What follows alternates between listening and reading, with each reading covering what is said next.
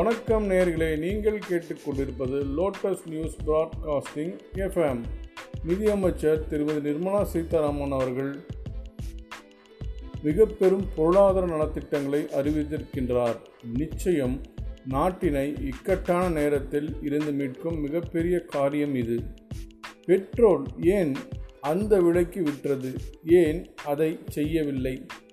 ஏன் இதை செய்யவில்லை? என வழக்கமாக ஏக கேள்வி கேட்கும் யாரும் இந்த இருபது லட்சம் கோடி இந்த நெருக்கடியான நேரத்தில் எப்படி வந்தது என ஒரு வார்த்தையும் கேட்கவில்லை.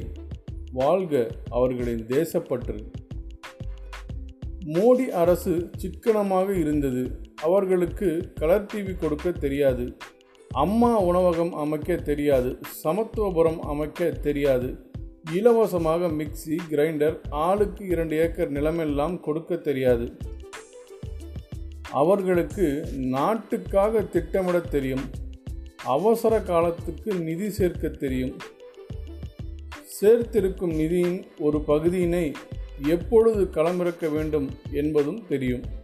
இதோ மிக சரியாக இருபது லட்சம் கோடி எடுத்து வீசிவிட்டார்கள். எப்பொழுது எதை செய்ய வேண்டுமோ அதை சரியாக செய்தார்கள். அமெரிக்கா சர்வ சக்தி வாய்ந்த பொருளாதார நாடு. அரபு நாடுகள் எண்ணெய் விலை பூஜ்ஜியத்திற்கு விற்றாலும் இன்னும் ஈராண்டு தாங்கும் அளவு ரிசர்வ் வைத்துள்ளன. சீனாவிடம் குவிந்திருக்கும் பணம் அதிகம். சில ஆண்டுகள் தாக்கு பிடிக்க முடியும். மகா முக்கியமாக எழுபது ஆண்டுகளாக ஒரே ஆட்சி. ஆனால் இந்திய அரசு சட்டென இருபது லட்சம் கோடினை எடுத்து வீசியிருப்பது உலக அரங்கில் உற்று நோக்கப்படுகின்றது. எப்படி சட்டென எடுத்தார்கள்? அதுவும் மூன்று மாத தொழில் முடங்கி இருக்கும் பொழுது எப்படி எடுத்தார்கள்? ஆம் மிக சரியான முன் தயாரிப்பில் இருந்திருக்கின்றார்கள். முன் சேர்த்த நிதி நீண்ட காலங்களுக்கான நிதி எல்லாம் சேர்த்து களத்தில் இறக்கி விட்டார்கள் ஜிஎஸ்டி பற்றி பேசிய பொருளாதார நிபுணர் நிபுணர்களையோ பெட்ரோல் விலை ஏன் என கேட்ட அறிவுஜீவிகளையோ இன்னும் பலரையோ இப்பொழுது காண முடியாது. மக்கள் பணம் மக்களுக்கே கொடுக்கப்பட்டிருக்கின்றது.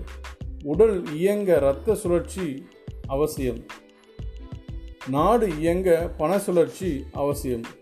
உடலுக்கு சிக்கல் வந்தால் எப்படி காப்பாற்ற இரத்த ஓட்டம் தடையின்றி செய்ய வேண்டுமோ அப்படி தேசத்திற்கும் செய்திருக்கின்றது மோடி அரசு.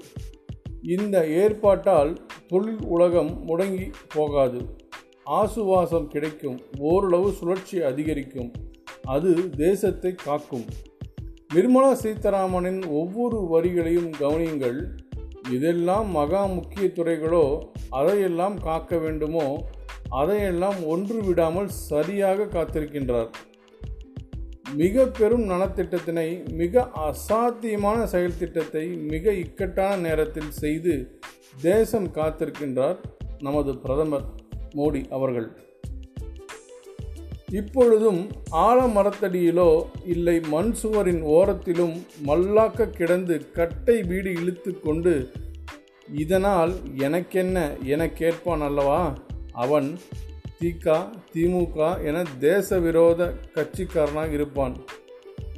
காங்கிரசுக்கு இந்தியா நன்றாக இருப்பதோ உருப்படுவதோ ஒரு காலம் பிடிக்காது. அவரிடம் பேசவே பேசாதீர்கள். பேசி ஒன்றும் ஆகப்போவதில்லை.